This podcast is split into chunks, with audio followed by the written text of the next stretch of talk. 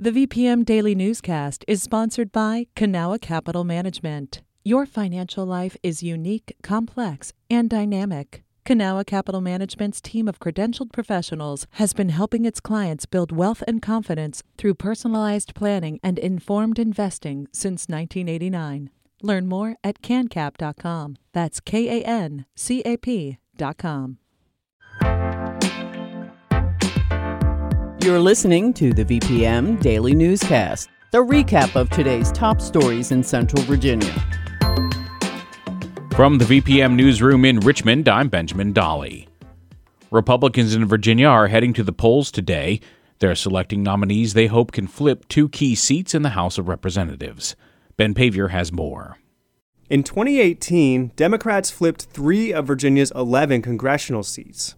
Now, with an unpopular Democrat in the White House, Republicans are trying to win them back.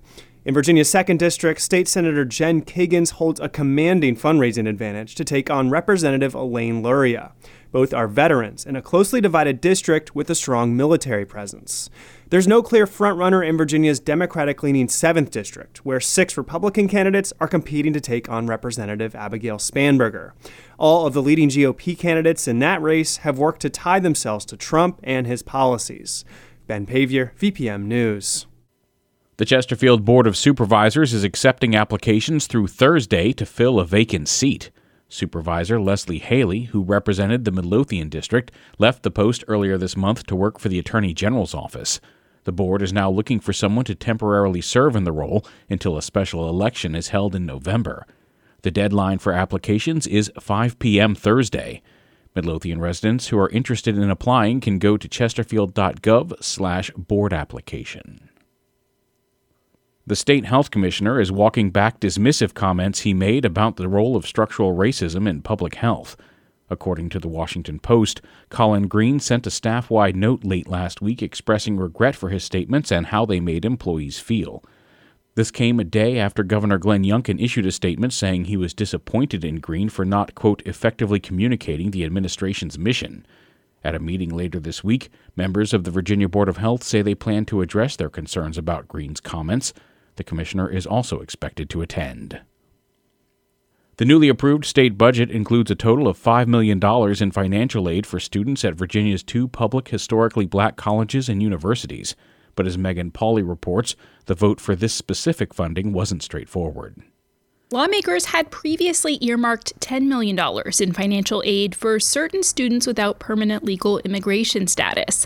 Governor Glenn Youngkin removed that funding in favor of $5 million just for HBCUs.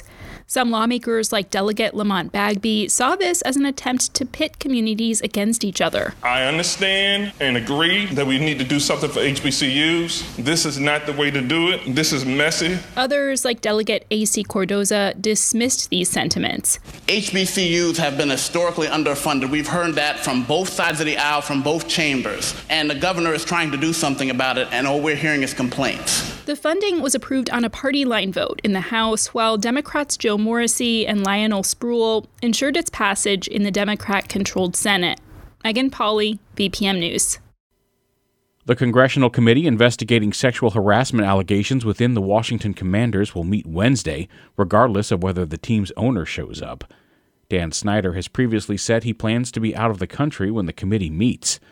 Richmond Times Dispatch reports that Snyder's yacht and private plane are currently in Cannes, France, where an award ceremony is happening this week. Snyder reportedly attended the event a few years ago.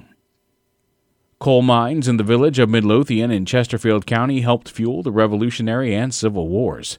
As Ian Stewart reports, a local historian wants the county to better honor the enslaved men and children who worked and died in the mines. When the county held a dedication ceremony in 2009 at Midlothian Mines Park, they unveiled historical markers about the mines, the explosions, and the workers, including the enslaved. Audrey Ross says it's not enough.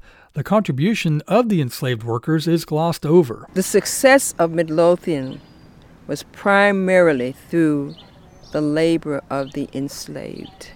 Her relatives, some going back five generations, worked as coal miners in the area. She's also on the board of directors for the Midlothian Mines and Railroads Foundation. Through 30 years of research, she knows that hundreds of enslaved laborers were regularly killed in explosions. We know there were many bodies that were never recovered. Um, a lot of times the names were not listed. For years, she avoided the park because of its painful past, but eventually a voice inside her prompted her to go. And the feeling that I got was so heavy. I actually felt like surrounding me were the voices of You Have Come. She's working on plans for new markers to make sure those voices are heard. Ian Stewart, VPM News.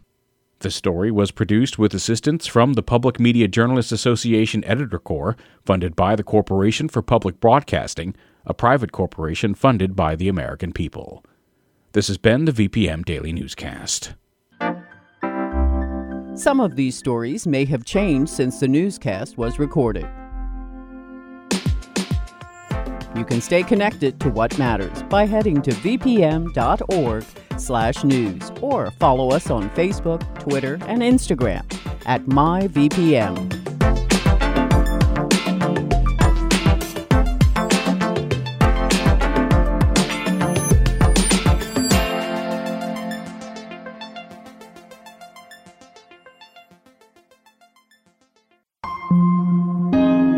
VPM.